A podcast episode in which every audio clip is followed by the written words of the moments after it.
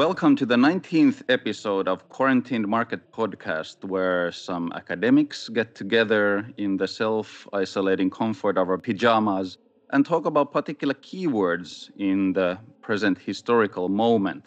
So, the keyword for today is resource, which will lead to foundational economy.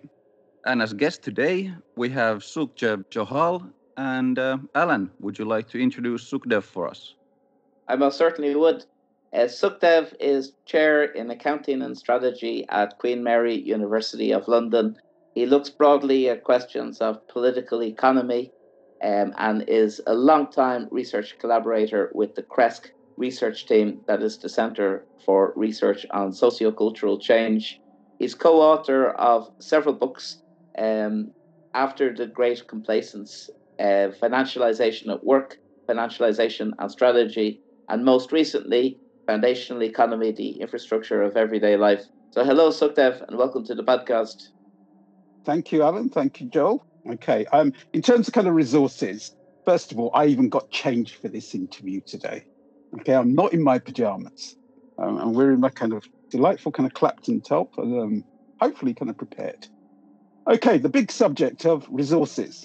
It's a very big topic area. As you were asking me to to do this. I mean, it was kind of a daunting kind of prospect, and I was trying my best to kind of wriggle out of it without kind of offending anybody. But anyway, let's we're going to do this. It's a big subject, um, and if we start with kind of resources, they could be kind of considered resources. For example, in terms of stock or supply of assets, you know, could be money, could be natural resources. I mean, after all, we could have been talking about kind of mineral rights here. But kind of broadly, if we put it into kind of a dare I say, kind of an economics kind of sense. It's land, labor, and essentially kind of capital. There is a kind of a second kind of uh, approach to kind of resources and how we can define it. And it could be how resources are deployed. And what I want to do today is to combine the two. I can't cover everything related to kind of resources, and I'm not going to pretend that I'm a I'm a world's kind of expert on kind of defining what resources are. But what I can do is to demonstrate what resources we actually have as a society and how they can be applied. How does that fit, Adam? That sounds great. Where, where would you like to start? Um, well, rather than trap ourselves in the kind of the definitions, let's start with activity and category. The term I want to use is it's kind of something that I've been working on um, with, along with the Foundational Economy Collective. It's what followed after CRESC lost its funding; it came to an end. Um, so I'm part of kind of the Foundational Economy Collective, and we've been working on kind of the ideas related to foundational economy for about seven years. And I want to kind of talk about this kind of um, foundational economy as as a kind of a vehicle to demonstrate what resources we have as a society um, and how we kind of apply them. And I've got to s- start with one, first of all, is an apology. If some of your listeners are outside the U- UK, um, I'll predominantly be using UK examples. But I'm going to start with kind of the foundational economy um, because it both contains the kind of the stock of assets and um, you can demonstrate how those resources and those assets are actually deployed and are important for everyday life. What are these kind of foundational economy activities? Um, you've probably not given them much thought. I mean, why would we? Your phone alarm would have gone off um, on a phone that was charged using electricity. Electricity is part of the foundational economy. The heating came on. Um, you had a shower. and you ate breakfast. And the post was delivered. You replied to emails, um, perhaps not now, but went to work on a train while the kids went off to school. All of these activities fall under the umbrella of foundational economy. So it's kind of a broad term. Pre COVID, the sector was largely ignored or suffered kind of cuts uh, and generally was kind of derided in the belief that, well, much of foundation economy is in the public sector, but not exclusively, that they weren't efficient. These were activities that could largely be kind of ignored. Now, we're in the middle of the crisis and it's not over. The foundational economy is the part of the economy that has kept uh, actually us and the economy kind of going. We've all been kind of hugely kind of dependent on the supply chains of kind of supermarkets delivering kind of food and and and, and drink, um, the healthcare system, the care system, the schools which have kind of closed, but the teachers are now required to work online. We've used broadband. Um, yes, we've actually found out which part of the economy is really vital to us, and it is. If there's ever been a kind of a case for kind of the foundation economy, it is now. And the important thing here is um, that it's the activities which provide the essential activities for everyday life. The only time you actually worry about, kind of, you know, for example, the water supply being cut off is when you want to use the water. But there's a huge resources that goes backwards from the pipes to your house up to kind of kind of you know how water is kind of collected and purified is um, and also kind of sewage. Um, there's a whole infrastructure. There's a lot of resources applied, and most people have not given it much kind of thought about how we've organised those resources to ensure that the service is actually delivered to your house, and who has ownership of it. Now, in terms of kind of the foundational economy, we can broadly break it up into three parts.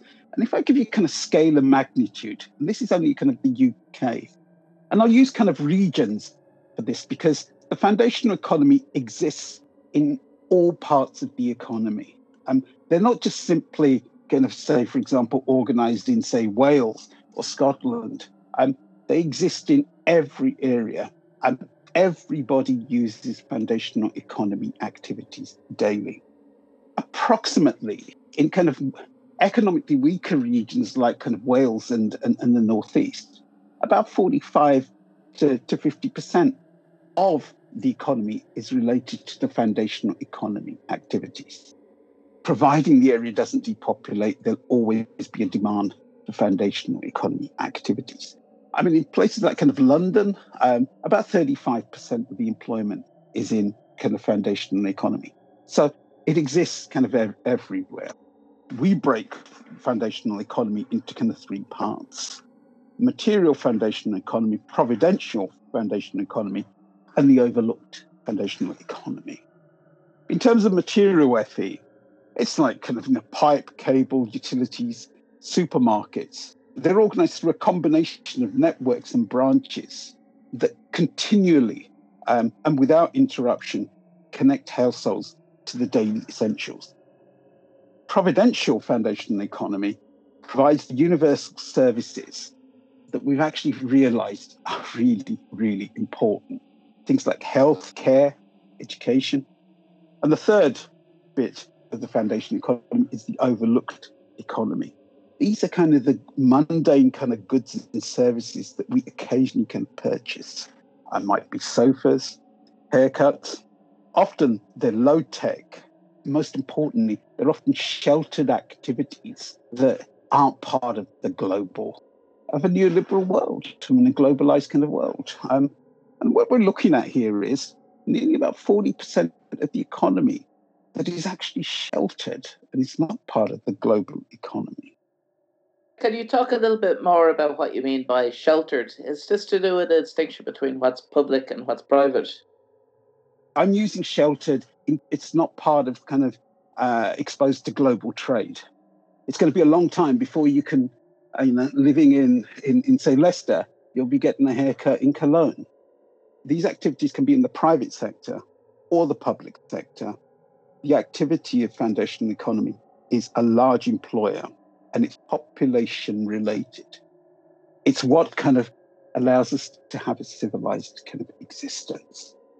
Now, with the break of the global uh, COVID pandemic, there's obviously been a new kind of recognition of what you have now conceptualized as these foundational economy elements in our everyday lives. And of course, there has been a long neoliberal trend where we could call abstract services, such as finance and other expert work, have been deemed as the most valuable, the most global, and the most uh, appreciated in terms of remuneration in society. So, what do you feel? Will there be any lasting impact of this new sort of recognition of more foundational uh, service work or more foundational economy work, uh, especially now that we have to recognize that these, what we have typically seen as higher level service work, are increasingly abstracted and have very little direct relevance to anybody's life? First of all, the deployment of these resources of an economy is always a political choice. It's very difficult to tell how post crisis economies, I mean, our, our, political masters will decide how they want to kind of deal with the kind of the issue of which will be kind of more debt, or are we going to kind of privilege or give greater prominence to foundational economy activities, or will the default position be that more austerity? This is a kind of a, a political kind of choice.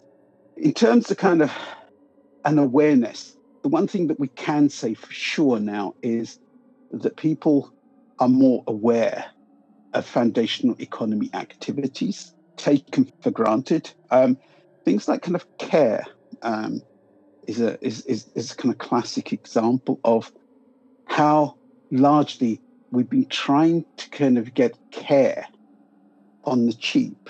We've allowed private sector companies, particularly private equity, who want returns of 12 to 15% on kind of return on capital employed. We need to kind of make that kind of more kind of visible. But the politicizing of a kind of a message. Now, this crosses all kind of political kind of divides. I mean, you know, who would be against kind of having a vibrant and, and a resilient foundational economy activity? But there is going to be a price to be paid here.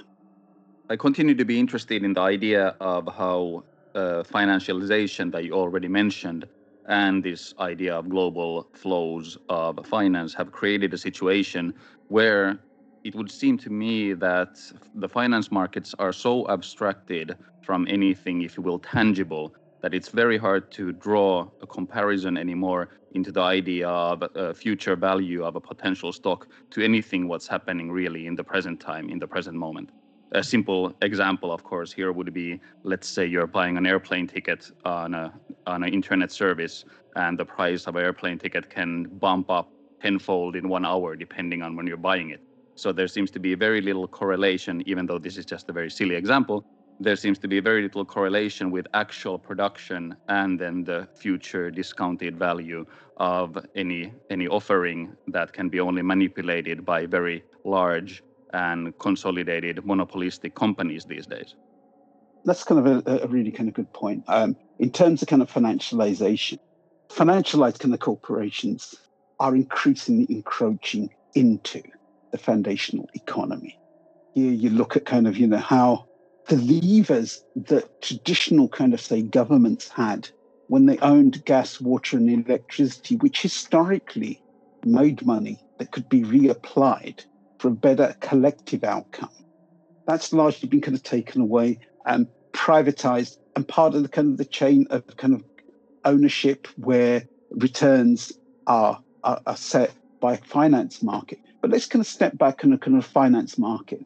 When we say kind of finance, um, we should actually be kind of separating out what is kind of investment kind of banking, um, high finance, as, as some people kind of call it, um, kind of you know banking, retail banking, the banking that you do in your branch, the mundane kind of stuff, is part of everyday life. I mean, it is part of kind of the foundational economy. But where that money goes and how it's applied and it becomes kind of part of kind of the global finance chain is something that's particularly kind of troubling in the way that it's used and how it brings fragility into the economy. And also, I mean, as you rightly say, kind of, you know, it devolves itself from the responsibility of consequences of dealing. Essentially, what you're doing is kind of betting the company. But if we take kind of um, high finance, and investments in companies, the value of shares, ask yourself one kind of question where does the actual money that these investment houses invest, where does it actually come from? Overwhelmingly, but not exclusively, pension funds um, have investment managers who invest on our behalf. Their aims uh, have primacy over what is kind of should be collective welfare kind of where I'm tapping into this idea is I, um, in a rather recent uh, Theory, Culture, and Society paper, you talk about uh, evidence machines. And I was just thinking that could one think that when these notions, such as financialized capital, financial services, when they become so abstract and so disjointed from anything tangible, then this is what uh, you need to put in place these sort of evidence machines that create the narrative for their necessity, especially if you look at a world as a rather distributed system where power and responsibility has almost disappeared into its workings. It's very hard to tell who's responsible for anything in the global scheme of things. So I was just interested in the concept of evidence machine that you used in one of your your papers. In terms of kind of um, evidence and evidence kind of machines, part of our responsibility of being kind of we are essentially kind of the paid intelligentsia. I mean that's kind of you know we're we're getting kind of paid for this. Part of our responsibility should be to kind of not only research this, but also to kind of make visible the fault lines, but also kind of the consequences of those kind of fault lines. The narrative, the dominant narrative, coming largely from kind of finance, it's, it's, it's something, the, machine is, is big, the lobbying power is great, but you've got to also kind of remember, in terms of our kind of politics, was largely kind of influenced and paid for by finance. What happens to a kind of a politician after they can lose their seat? Where do they move into? And that's where kind of, you know, part of the kind of the fault line um, lies is not only just the generation, the evidence kind of machine, but also the political kind of machine where I'm um, certainly in the UK, power has become increasingly kind of centralized and where kind of creating kind of change can largely be kind of deflected as single issues rather than we're looking at the kind of the whole machine where um, many activities have been subsumed under the umbrella of kind of finance. Um, you get kind of bizarre kind of outcomes if you're looking kind of abstract. I mean, this is not a recent phenomenon. This has been happening for a long time. Um, ICI in the UK used to be one of the UK's largest um, manufacturing companies. In fact, it was the largest, but it had a pharmaceutical kind of business that was often kind of counter cyclical because ICI was in kind of a cyclical kind of business. And the pharmaceutical arm helped kind of buttress kind of profits um, and also kind of smooth the kind of the cash flow when there was a kind of recession. The problem there was, was that ICI was valued as, as, as a general kind of chemical company, not a pharmaceutical company. So it had to float off its pharmaceutical arm and then was left with kind of a ragbag of kind of activities that were kind of pretty much cyclical not counter-cyclical. Um, and where is ICI now? Um, well, it's been broken up into little parts and now is a subsidiary of Akzo Nobel. But yes, the dominance of kind of finance is something. It requires kind of political intervention of a kind of kind where we can't just say we can devolve political decision making to the politicians as though it's for a kind of a better outcome, regardless of whether we vote or we don't vote or whether we believe in kind of, you know, that it's possible to kind of reform kind of capitalism. And we've got to kind of be more kind of politically alert and aware and, in, and prepared to intervene. Sukhdev, I'd like to uh, discuss with you some particular instances of where we see dysfunctions and the foundational economy. So, I know one area that you're especially interested in is broadband and Wi-Fi. Can you please outline like wh- where this kind of thinking allows us to see particular problems? I think we've actually realised how important kind of broadband actually is in uh, uh, in the, in this kind of crisis. Certainly in the kind of the UK, what used to be the kind of the the, the monopolistic um, but nationalised supplier of telephony, British Telecom, BT, have actually been privatised and so broadband is very important for everybody in society. And that requires kind of rigging up to rural locations where it will be expensive. The returns will not fit any kind of metric um, from a kind of investment kind of sense. But uh, now that kind of BT wants to be kind of paid by the state to connect kind of rural kind of broadband, should the broader kind of uh, political kind of issue is should we kind of have given ownership of the wires into the households to any kind of private company? I mean, if we go back to kind of BT in an earlier period, if you look at kind of telephone connections, everybody, every household, everyone who wanted a, uh, a phone connection paid the same price, whether you were two foot away from the um, telephone exchange or whether you were 10 miles away. So the cost was spread thinly across everybody.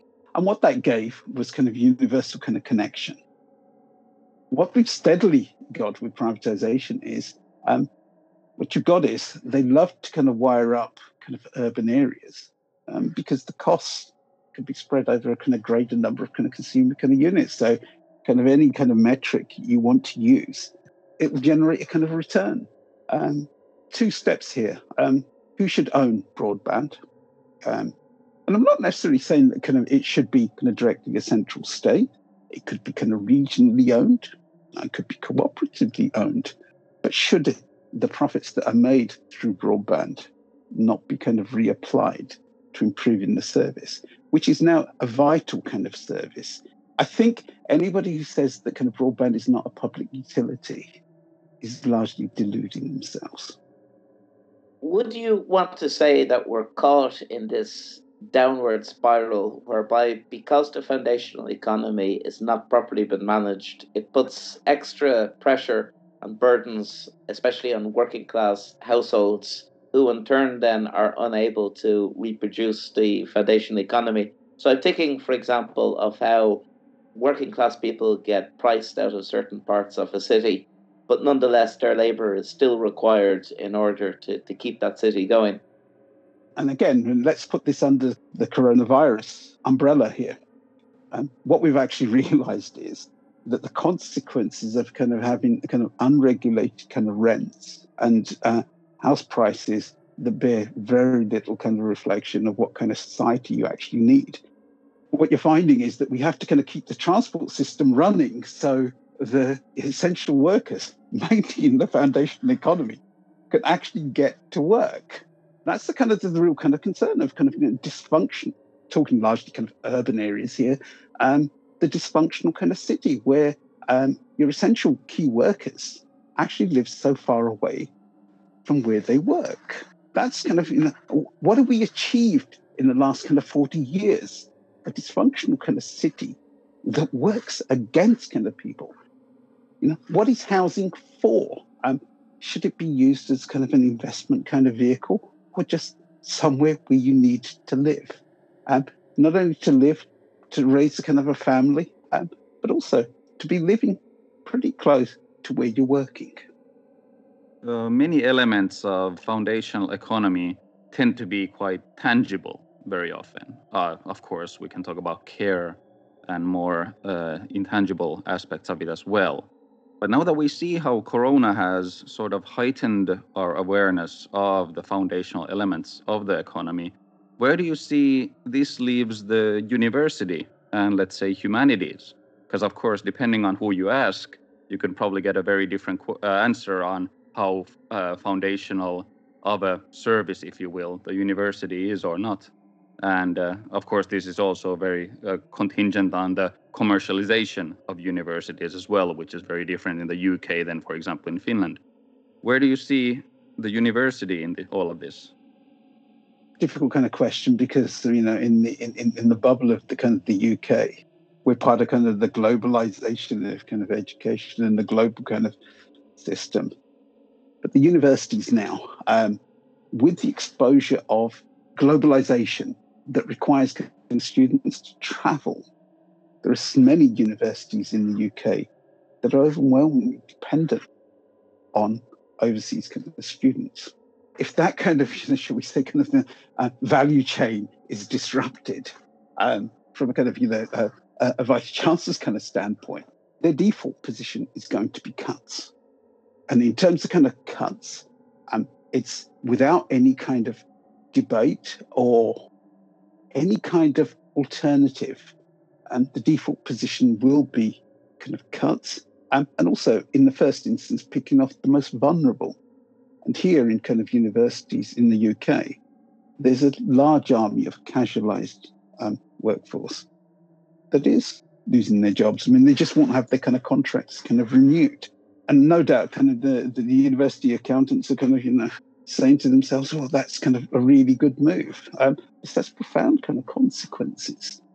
But universities are stuffed in the UK with reserves, many of them unrestricted.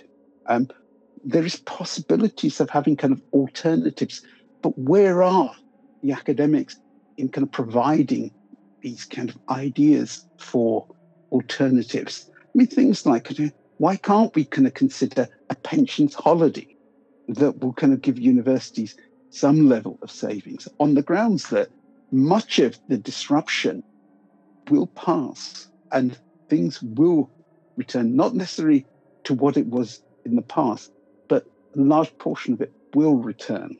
Um, should we be looking to preserve the structure of the universities?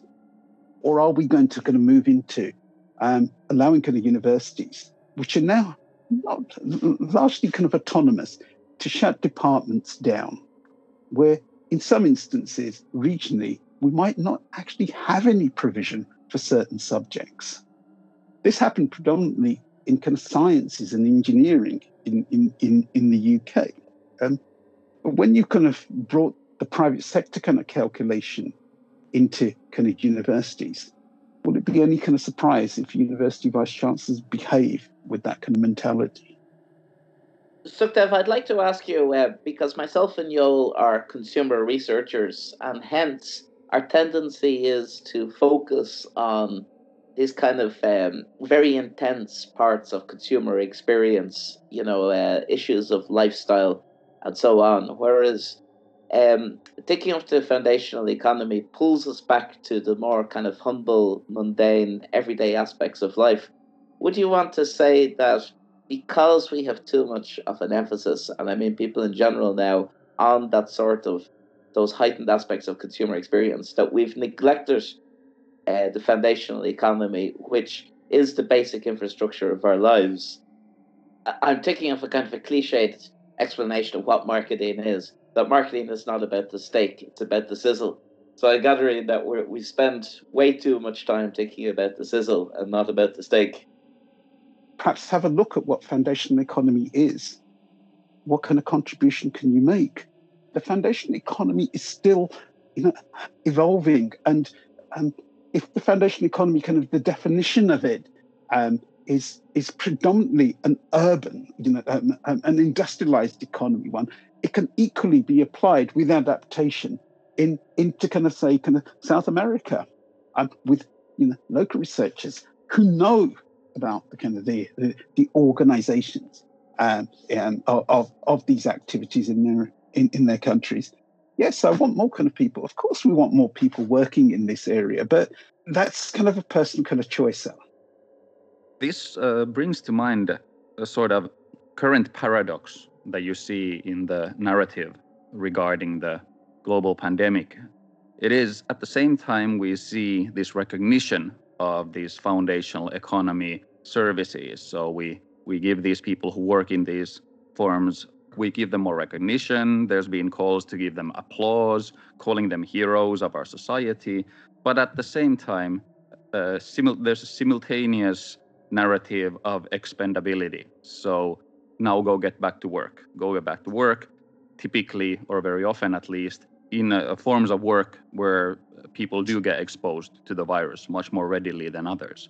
So there is this interesting recognition, but at the same time, it looks like this kind of recognition will not really be readily carrying over to a real, if you will, recognition of class in this sense. What do you make of that?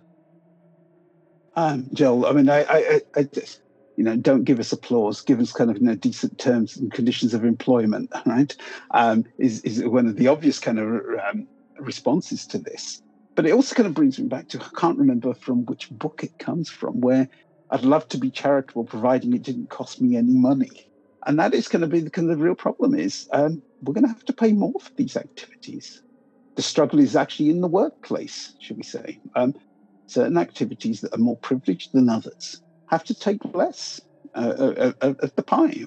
But it's kind of you know what comes after COVID nineteen. If you want a better healthcare system, and the NHS in the UK is called it's the National Health Service. It's you know funded through kind of employee taxes, not employer taxes.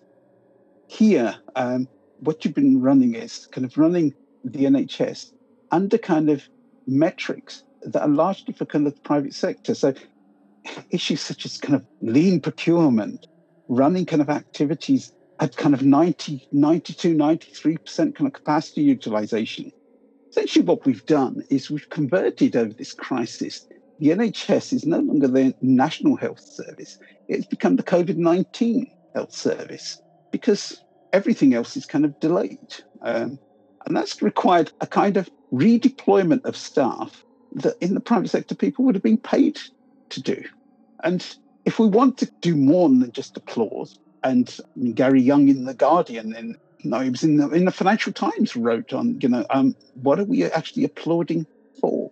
The, the struggle is going to be kind of, it's a political kind of struggle, but it's a political kind of struggle that's based on kind of whether we are prepared to kind of forget how important foundational economy activities were and are to everyday existence when all these other things that are so much more kind of glamorous take the kind of the mental and the political consciousness space in our heads. Do you think that this is a class issue, trying to uh, raise more awareness of foundational economy? Is it useful to think of it as, as inherently one of class antagonism? Um, I think it kind of crosses.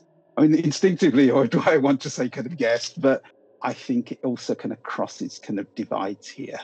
When you're talking about kind of class, remember um, in many of these activities, we've got many kind of classes working in foundational economy activities within the kind of same workplace as well. It's not as kind of clear cut that you can actually have a kind of a, a construction of kind of classes this um, or it's or it's that. But if we're looking at kind of collectivized kind of activities, certainly in terms of kind of health and care, it has all kinds of problems, but it's universalized. You get care based on need.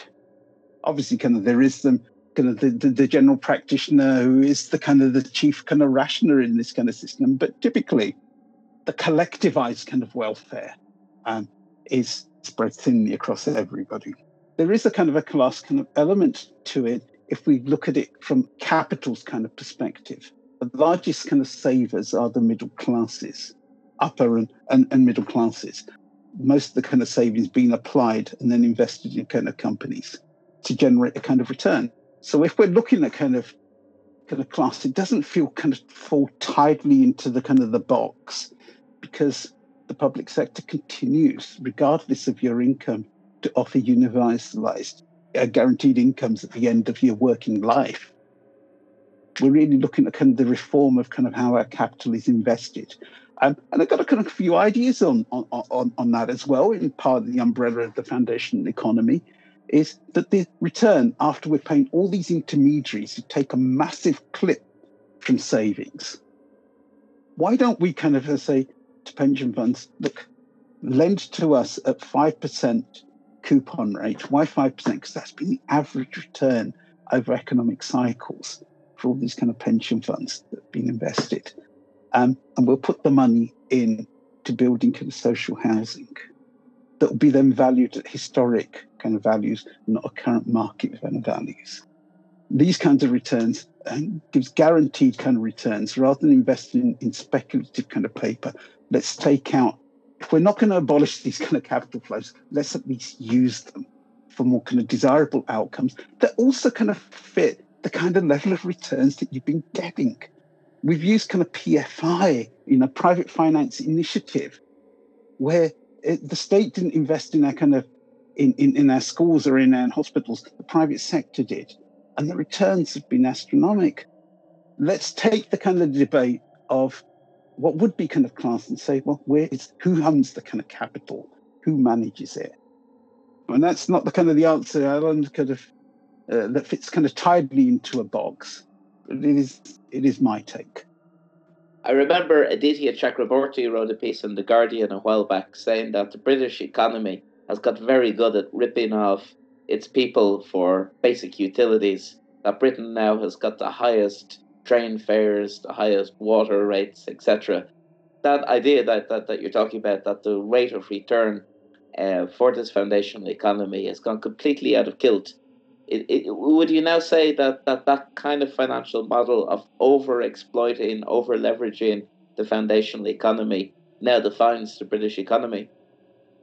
I mean, what we've got in the UK, if you look at just electricity and kind of the tariffs, which again the regulator has intervened on, but unless we have kind of confusion pricing, can you actually tell, right? Looking at all the kind of the tariffs, which one is actually the best for you? You know, do you want to spend the best part of a day kind of working out what is the kind of the best tariff in each kind of utility?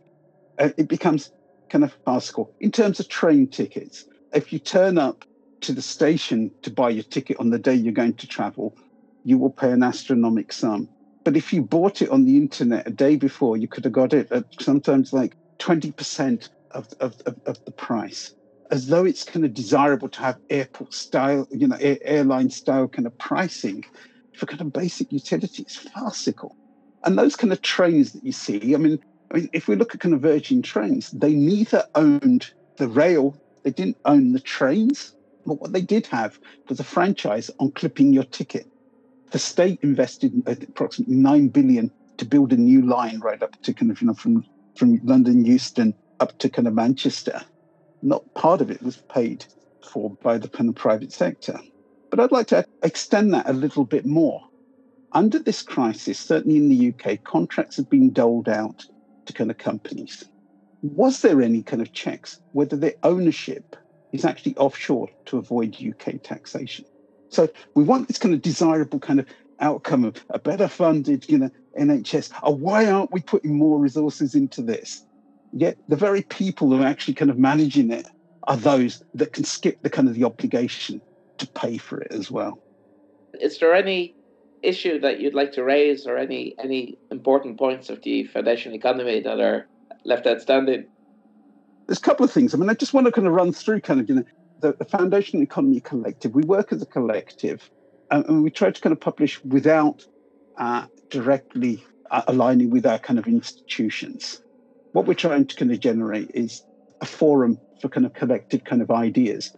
We have a website, foundationaleconomy.com. All the papers and all the reports, they're all free to download. But what we have done is produced a kind of a manifesto, which is kind of 10 points. And it's up to your listeners, they could add to this. Um, they could take something away.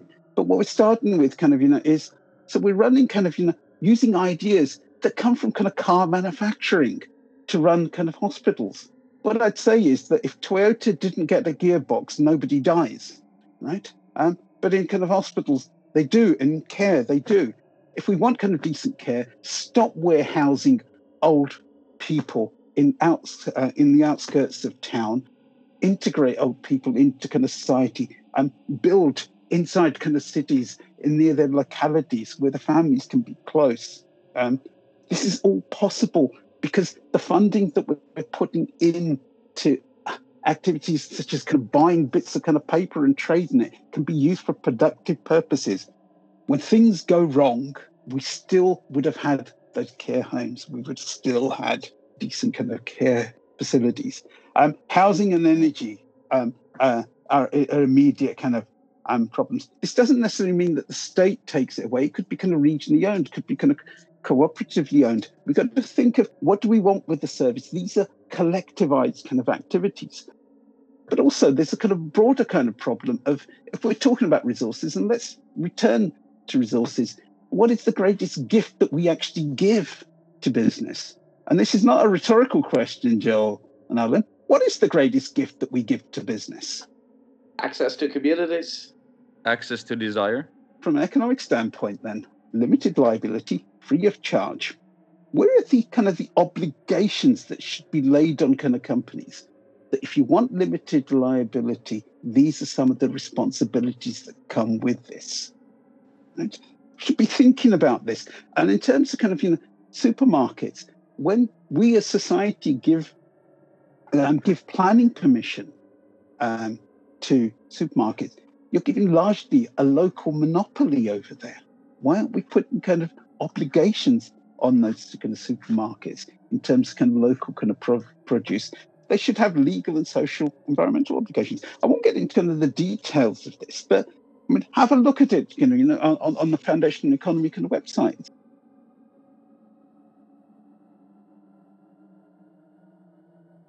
If we want kind of a better foundational economy, you've got to kind of we've got to get real in terms of you know we're going to have to reform taxes on income expenditure and wealth wealth is hugely kind of concentrated and largely untaxed. There's ways around kind of the taxation. And in terms of kind of investment in pension funds and i think i've covered this kind of before they should go into kind of provision of kind of material infrastructure. There's no reason why it can't be. Where is the political will? We were told that austerity was really important before the kind of crisis. Our former prime minister in the UK said there was no magic money tree. Well, wow, where there is a political will, they found this kind of magic money tree now. If we're looking kind of even being a bit more ambitious, look at our kind of cities and towns and rural areas, develop live work transition kind of plans. We've been trying all these kind of great kind of ideas uh, about kind of enhancing economic growth. Um, but certainly in kind of the UK, um, the UK has been struggling over the last 40 years to get over kind of two and a half to three percent economic growth. Is the growth kind of prison the right way to look at this? In terms of kind of rebuild kind of technical and administrative kind of capacity, when you demonize the public sector um, and you privatize it, you also take out skills and its technical kind of capabilities. When we're in a kind of crisis, local knowledge would have ensured much better outcomes than we've actually had. We should be looking to restore that. But in terms of kind of action, this isn't just about kind of writing about it. This requires kind of action. And I'd say it kind of crosses all kind of political divides. But it's not enough just to kind of, you know, produce kind of evidence. As we've seen, producing lots of evidence has produced very little change if you want kind of better outcomes, it's not just simply kind of writing about them. Um, kind of the academic's kind of privileged to be able to write about them. It is also kind of, you know, finding ways to enact them. And if you're looking at ways to enact them, look at Wales, which has adopted the ideas, some of the ideas of foundation economy, but they've actually put money behind some of the plans, which have bypassed kind of traditional kind of outlets, and they've gone for kind of grassroots as well to fund them um, because many of the ideas do not reside just simply in universities, they're out there in society. And we've got to find ways to kind of tap them as well. Indeed, we do. Well, thank you very much, Sukhdev. That was very informative. Thanks very much, Sukhdev. This was very, I've learned a lot.